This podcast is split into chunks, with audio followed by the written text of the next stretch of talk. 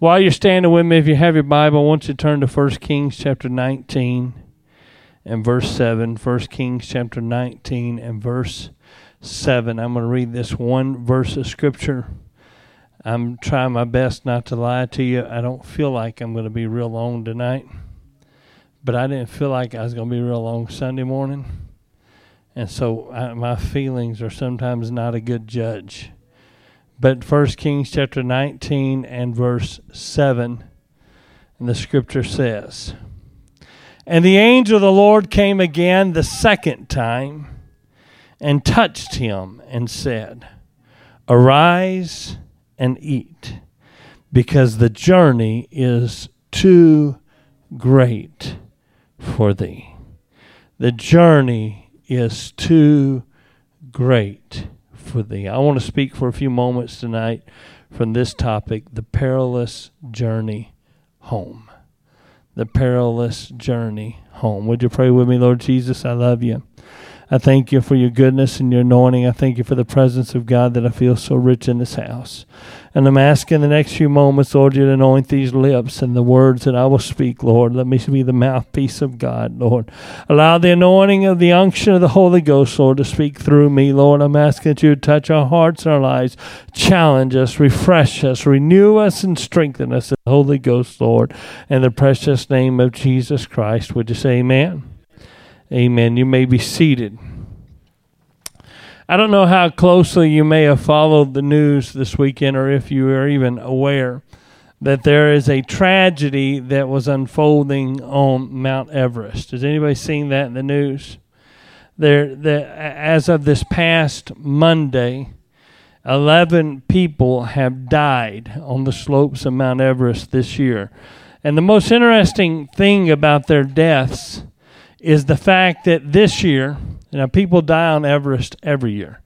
The death toll this year is going to be one of the highest death tolls in the history, although not the highest, but it's going to be one of the highest death tolls in the history of Everest. But the interesting thing about this year, uh, the the the tremendous tragic uh, number of deaths, is that every one of them this year, every death occurred on the way down the mountain on the way towards the safety of lower altitudes. Most of these deaths occurred after a successful summit attempt, after the person had stood on the summit of Mount Everest. There were two men, both of them Americans, who had achieved the, the, the challenge of climbing the highest mountain on every continent in the world. So the seven highest summits, a summit on each continent that was the highest, and Everest was their final trip. And they actually summited two days apart, but both of them died on their way back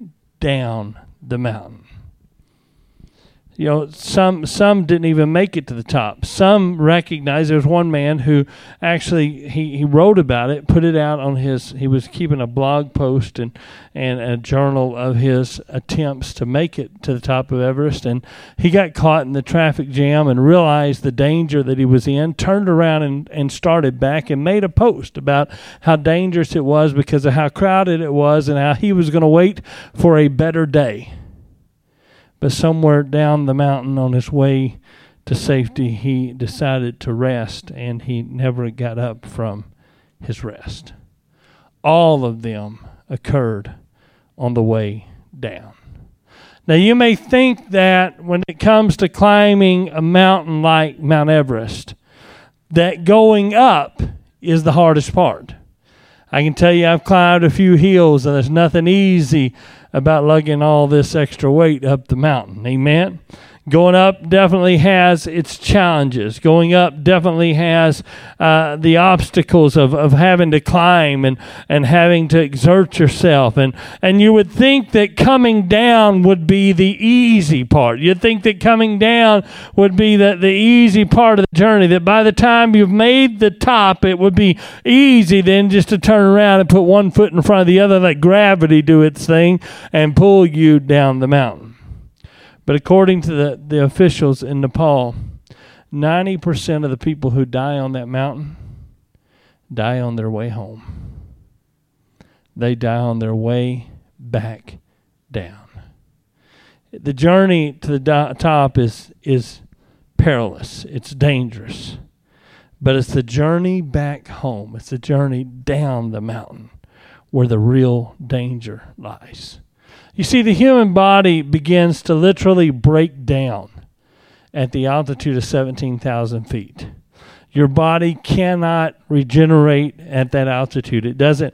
Your body is constantly you're losing cells and you're you're regenerating new cells. You, your skin, if you could see it in a, in, in a microscopic level, when you rub your hand, there are skin cells that are coming off. They're they're dead, and and underneath that there's skin cells that have been replaced. And this is a constant regeneration that's going on in your body. But something happens when you exceed seventeen thousand feet. Your body can no longer regenerate itself. It's dying faster than it can make itself live.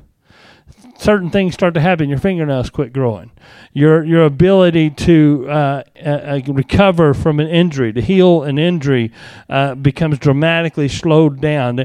The ability to overcome simple infections is dramatically weakened. Every bit of energy that the body has in that that area above 17,000 feet, every bit of the energy that the body has goes into maintenance. It goes into trying to keep the body alive. It goes into an insufficient attempt to try to regenerate itself. So if you stay there long enough, if you get above 17,000 feet and you stay there long enough, you will die. There's no doubt about it. When you cross the threshold, when you when you enter that space, there is a specific amount of time, and it may be different for every individual, but there's a specific amount of time that your body can stand, and and the specific amount of resources that you can deplete before you reach the place where you cannot go on any longer.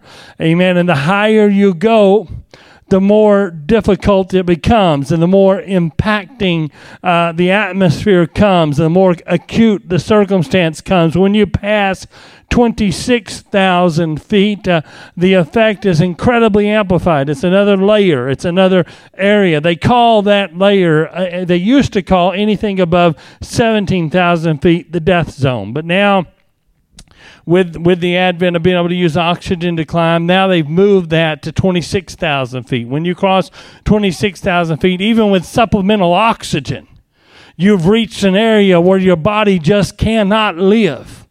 And once you enter that atmosphere at 26,000 feet, the timer starts. And, and you've only got so long to get to the top and, and get back down the mountain to safety. And if you, if you waste any time in that journey, you're not going to make it back down. Now, Everest is 29,000, a little bit over 29,000 feet tall. And a, a successful summit of Everest is, is about conserving your energy. It's about not expending all of your energy to get to the top because what happens is if you if you use your last reserves to push your way to stand on the top of the world, you're going to have your moment of victory. You're going to have your moment of success, but you're never going to make it safely back down. The climber has to manage their oxygen supply. They have to make sure that they don't use all of their supplemental oxygen going up because you need it coming back down. Above 26,000 feet, even with the oxygen, your body is dying at a rapid rate. Now, I know there's nobody in this room, at least I hope there's nobody in this room, that's going to undertake a, a journey to Nepal an attempt to climb Everest anytime soon. It, it costs about ten thousand dollars. They issue about three hundred permits a year. If you want to do it, you can find an outfit that'll take you, but I, I think you could better spend that ten thousand dollars on uh, building program or, or or foreign missions or something else. Amen. If you want to know what it looks like from the top of the world, go look at a picture. Praise God. But I, I, the reason I talk about Everest and the reason I bring up the disaster that's unfolding there is that it reminded me this weekend of the fact that the Christian life is a journey. It's a journey home. Amen. You would think that perhaps the most difficult part is getting someone up the mountain to Calvary, getting them to the place of, of repentance and being baptized in the name of Jesus Christ and being filled with the gift of the Holy Ghost. And often we think when we get to that place, we, we've made it, we've arrived. But the fact is that you have just started the most dangerous part of the journey. It's the perilous journey home that I want to talk to you about. Amen. It's not all that different from the slopes of, of Mount Everest. The journey itself becomes the obstacle. The journey itself becomes the thing that, that sets out to hinder you and destroy you and will and will, will cause you to lose your way along the way. The atmosphere of this world uh, is toxic to your soul. Uh, can I get an amen? The atmosphere of this world, uh, it, it, drains you, it draws from you, it robs you of spiritual strength uh, and vitality, and you can't live very long in that atmosphere. Amen. When you put yourself in a place where you're you're submerged in the things of this world, uh, you've entered a realm where you just don't have the spiritual vitality to live. Amen. There's a spiritual man that begins to die. Uh, it's a spiritual death zone, uh, if you will. Uh, amen. That atmosphere is toxic, uh, but you have to live in it. You have to work in it. You have to breathe it. You have to carry on your daily life there. You live in that toxic, deadly zone uh, of this world. And this life will do everything it can to sap you of your strength and your energy and your spiritual vitality. It'll do everything it can to get you to turn aside, uh, to cause you to become complacent uh, and comfortable uh, in that dangerous environment. But I come to this pulpit on a Wednesday night to sound a warning. Uh, you need now, more than you've ever needed it before, the refreshing and the anointing uh, and the presence of God uh, in your life. you need to seek a daily refreshing. You need daily to come before His throne. You need to make sure, amen, that you get the renewal that you need to make it home. Climbers often experience on their way back down. On the way up, the adrenaline's pushing you. On the top, the euphoria overtakes you. And on the way down, there's the letdown. And they often experience an extreme desire just to stop and rest, just to lay down and get some sleep, just to take a little weight off for a few minutes. And, and it's always going to be a short time, it's always going to be just, just a brief pause. But any climber will tell you it's the rest that kills you. When you stop in that death zone, when you stop in that zone where your body doesn't have the ability to replenish itself. Climbers have an adage. They say, climb high and sleep low. What they mean is, once you leave the safety of those lower altitudes, you don't stop going until you get home. You don't stop going until you get back to the, you don't stop to rest until you reach the safety of those lower altitudes. You don't ever rest uh, until you're out of the danger zone. I come to tell you on, on a Wednesday night, uh, you have an enemy that seeks to destroy you. Peter warned you in 1 Peter chapter 5 and verse 8, be sober, be vigilant, because your adversary, the devil, as a roaring lion, walketh about seeking whom he may devour. Uh, amen. You have an enemy that wants to destroy you. You have an enemy that seeks to sidetrack you. You have an enemy that wants to cause you to become complacent on your way uh, to heaven. You have an enemy that wants to get you just to sit down uh, and rest a little bit, uh, just to let down your guard just a little bit. Uh, amen. But Peter says, be sober. That means be awake, uh, be vigilant, be aware. amen. Know that you have an enemy enemy who is stalking you. Don't go to sleep. Amen. Bad things happen when you go to sleep. The enemy never sleeps. And I'm not talking about just sleeping at night because the one that watches over you, he never sleeps nor slumbers, and you can trust him enough to lay your head on a pillow at night. But when you go to sleep spiritually, you put yourself in a very dangerous place because you have an enemy who stalks the darkness of this world. You our, our, our Navy SEALs say that they own the night. The night is theirs. And they have the advantage our military, not just our special forces, but our military has the advantage in darkness because we have technology that turns the darkness into daylight and we can see and enemies cannot see. Amen. So it's a it's a dangerous environment for our enemies. My friend whenever you allow yourself to become complacent and comfortable in this world and with this world and you allow the things of this world to begin to infect your heart and creep into your life and the thought processes of this world to begin to become your thought processes and uh, allow yourself to begin to see things from the world's point of view instead of heaven's point of view you're putting yourself in a place where your enemy owns the night. Amen. Your enemy is a roaring lion. He stalks in the night. He hunts in the night. Amen. That is the place where he is comfortable. And when you take yourself into that environment, you're putting yourself in a dangerous place. Can I get an amen? amen. There is an extreme temptation when you're climbing the mountain to use up your oxygen in, in a push to get to the top to give everything you have to make it, to, to push away, to stand on that peak and stand on that summit and know that you've accomplished what it is that you set out to accomplish. The problem is that they can leave a climber without enough oxygen to make the journey home.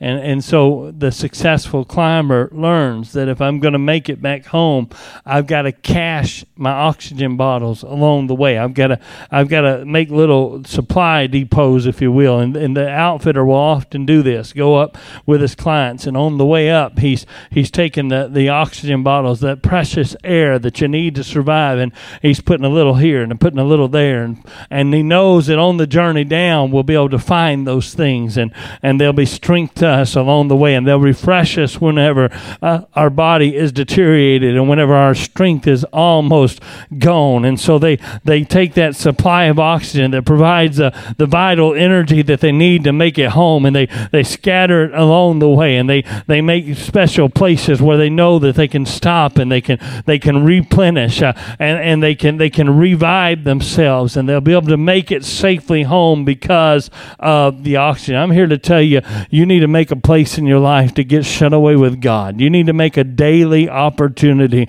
to find yourself in the presence of God. You need strength uh, for your journey, and it can only be found in the presence of God. The mountain climber doesn't find the oxygen by accident. It's not that he's, you know, it's like some video game. You're coming down the, the, the mountain, oh, there it is, and, and tap into it. No, no, it's there because he made an opportunity for it to be there. It's there because he took the time on that that remember you're on a clock when you cross the line. You've only got so much time. And, and common sense might say, don't waste the time to, to dig a hole in the snow here. Uh, don't waste the time here. We, we need to get to the top uh, so we can get back down. But it's because he took the time uh, that he didn't have, that he, he prepared for that moment when he was going to be weak and weary and delirious and just about out of his mind. Uh, and he made a place of refuge. It, that's what saves his life. Uh, and I'm telling you, if you're going to make heaven your home, uh, it's going to be because you make a space in your life for God. Uh, it's going to be because you set aside moments uh, and opportunities. Uh, and even when you don't feel weak, uh, even when you don't feel like you need it, even when you don't feel like it's critical, uh, you take the time when you don't have the time to make a place for God to bless you because it's in those fountains of refreshing. It's in those, those places where you shut yourself away with God that He's going to pour into your spirit what you need to make it through the day. Can I get an amen? amen? So our text finds the prophet Elijah at the low point in his journey between the tremendous victory at Mount Carmel and the divine visitation that will occur at Mount Horeb. Elijah has exhausted himself. He has no more resources from which to draw. He's on the run. He's running for his life. That victory on Carmel, that, that exciting moment where God showed himself and answered by fire, has been eclipsed now by the terror of death, and he's running for his life, and and and it's a sure thing that if they catch him, it's over, and he's he's run himself to the point of exhaustion. And in a moment of weakness, you read the story. In a moment of weakness, Elijah sits down and begs God to come take his life. Just let me go home, Lord.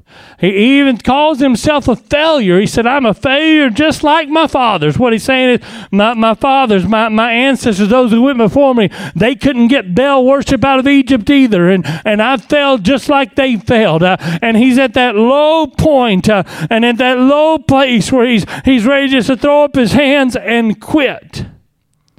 And the scene that follows is powerful. In his moment of weakness, God sends an angel to feed him. And the angel makes him a cake. And he eats a little. And then he falls asleep. It's a scene that's reminiscent of and draws a precise parallel to the children of Israel in the wilderness.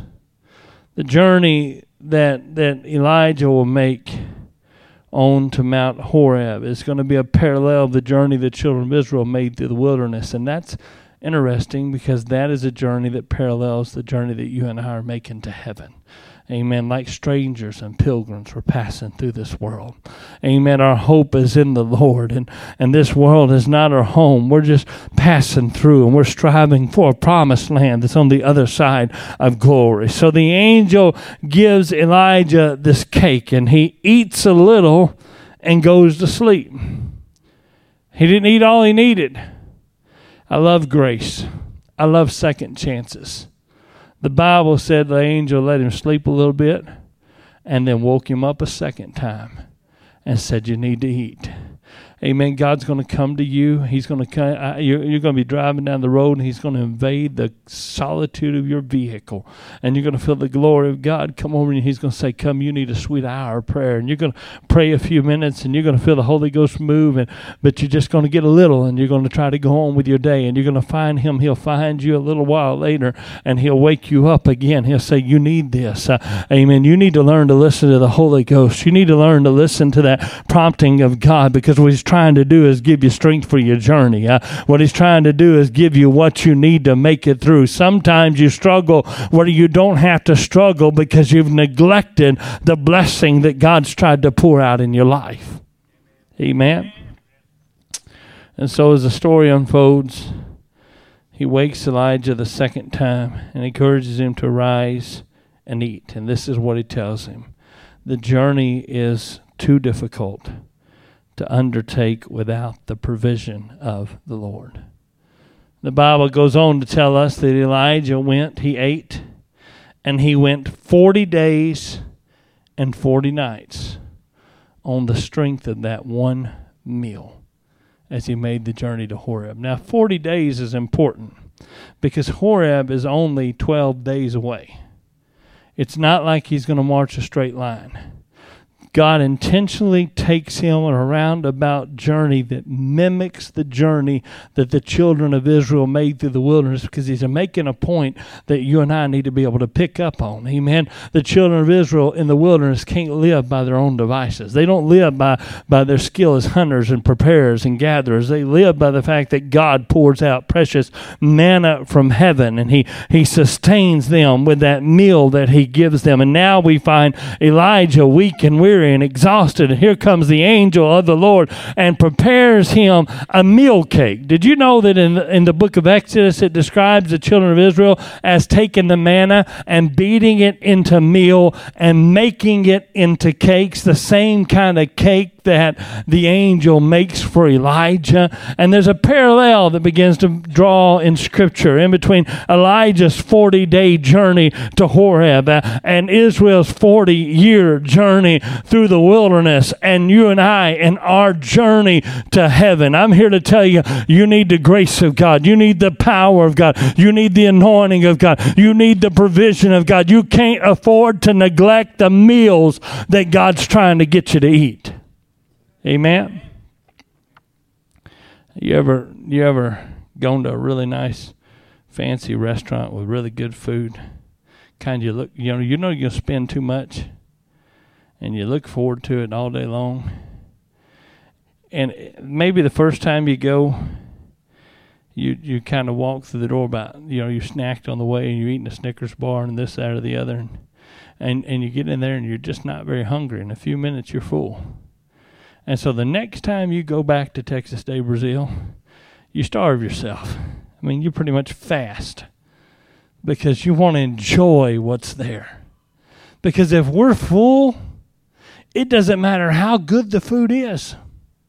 If we're full, it doesn't matter how gourmet, how delicious, how, I mean, you just can't eat when you're full. The problem is we come into the presence of God full of the things of this world. We come into the presence of God and He lays before us a feast in the presence of our enemies, and we can't eat because we're already full. You have to make space. You have to intentionally make places in your life for God to minister to you. You need to develop a hunger for the things of God, a hunger for the presence of God, a hunger for the anointing of God, a hunger for the strength that He only He can give you. The message is simple and meaningful tonight. You need strength for your journey. Amen. And there's only one way to get it. You need strength for your journey, and there's only one place you can find it. Uh, amen. You need strength for your journey, or you're not going to make it safely home home. Uh, amen. This world is going to constantly try to drain you of your resources. This world is going to constantly try to rob you of your strength. Uh, this world is going to constantly try to turn you aside and, and wear you out uh, and fill you up so that you don't partake of that which will bless you. Amen. We all know there's a difference between Snickers bars and, and steak and taters. You need the steak and taters. You don't need the Snickers bar. But if you eat, you know, Snickers really does satisfy. Everybody's going to go out tonight and buy a Snickers bar. I heard there's a new white chocolate Snickers bar. If you find them, buy me one too. I love white chocolate. You eat that stuff, you don't want the good stuff, but you need the good stuff. You need to think about what you consume and how you consume it and how much of it you consume. You need to make sure you're making a place in your life for the presence of God because, honey, you're living in a danger zone. You're walking through a dangerous world that'll rob you of your spiritual strength and vitality. You're walking through a dark night uh, that, if you're not careful, will sap away from you the strength that you need to make it home. Amen. It's the only thing that matters is making it home. Yeah, I, one mountain climber said it really doesn't matter whether or not you make it to the top. What matters is whether or not you make it back to the bottom. That's what it's all about. Amen. It's about living to fight again. It's about living to see another day. It really doesn't matter. Amen. All that matters is that you make it home. Second Corinthians chapter 4 and verse 16 says, For which cause we faint not, but though our outward man perish, yet the inward man is renewed day by day. Your inward man needs a daily renewal. Your inward man needs a, a daily refreshing. Uh, you need the presence of God to move in your life on a daily basis. It's not enough just to get it on Wednesday and Sunday. Can I get an amen? It's not enough just to get it every now and again whenever you decide you're hungry. Amen. You don't let your kids just eat when they decide they're hungry. No, you make them eat what you know they need to eat when they need it. And I've been there when Daddy said, "Boy, you either eat or else." But Dad, you eat, you clean that plate. You ever been there? Why is that? Because we know what our kids need. You have a heavenly Father that's trying to feed you. He's trying to bless you. He's trying to strengthen you. You need to make a place to allow that to happen. Listen, you cannot renew yourself. It's a divine it takes a divine work. It takes a divine move of God. You don't have the ability to renew your spirit. You don't have the ability to renew your soul. You need the renewal that comes from the Holy Ghost. Titus chapter 3 and verse 4 says, But after that the kindness and love of our God, of God our Savior toward man appeared, not by works of righteousness which we have done, but according to his mercy he saved us by the washing of regeneration and renewing of the Holy Ghost, which He shed on us abundantly through Jesus Christ our Savior, that being justified by His grace, we should be made heirs according to the hope of eternal life. The hope of eternal life resides in the renewing of the Holy Ghost. You need that renewal in your life. You need that constant uh, outpouring of the presence of God. You need that constant refreshing that comes from being with Him. It's not enough just to pray over your meal once a day. Amen. You need to have a prayer life. You need to read the Word of God. You get renewal from the Word of God. First Peter chapter two and verse two says it's newborn babes desire the sincere milk of the Word that you may grow thereby. It's the Word that gives you strength. It's the Word that makes you grow. You need to be able to pick up your Bible and read it. Uh, amen. You got time for everything else under the sun. Make time for the Word of God in your life. Amen. The word renews you. Prayer renews you. Psalm 51 and 10, David prayed, Create in me a clean heart, O God, and renew a right spirit within me. You can't renew yourself. Uh, it takes a move of the Holy Ghost to renew you. Amen. You need to have a regular time of prayer. You need to have a regular time that you spend with Jesus. It's the only way you're going to survive the journey home. Can I get an amen? We spend so much time doing so many other things. We need to make up our mind to spend time with Jesus purposefully, intentionally, not just accidentally, not just on Sunday and Wednesday. Amen. We eat so many other things. We partake of so many other things. I, I don't, you know, I, I wouldn't have to. I fire a very broad net you from Facebook, social media to entertainment to books we read to where I, it won't take me long to find somewhere where you are on that spectrum because we all live there. We partake of all kinds of other things. But honey, there's not life in any of those things. There's life in the presence of God, and you need that life. The Holy Ghost inside of you is a, is a, is a renewable resource. Amen. You need the renewing that comes from being in the presence of God. You need the renewing that comes from, from shutting yourself away with Him and allowing Him to work in your life. So the climbing season on Everest is coming to an end. Matter of fact, they it's kind of a unique thing. The month that they're allowed, that they're able to climb, not that they're allowed, that they're able to climb Everest is the month of May. The reason is not because of harsh cold or our our atmosphere, it's because the jet stream sits on top of the mountain most of the year. And when the jet stream is sitting on top of the mountain, the mountain sees wind level somewhere around 200 miles per hour at its peak, and you cannot stand on the top of the mountain. And so, May, during the month of May, the jet stream shifts and the mountain becomes climbable. Then the other variable is weather. And the weather determines how many days there are in the month of May that you can actually make the climb. This this year, the reason there are so many fatalities this year is because the weather has not cooperated.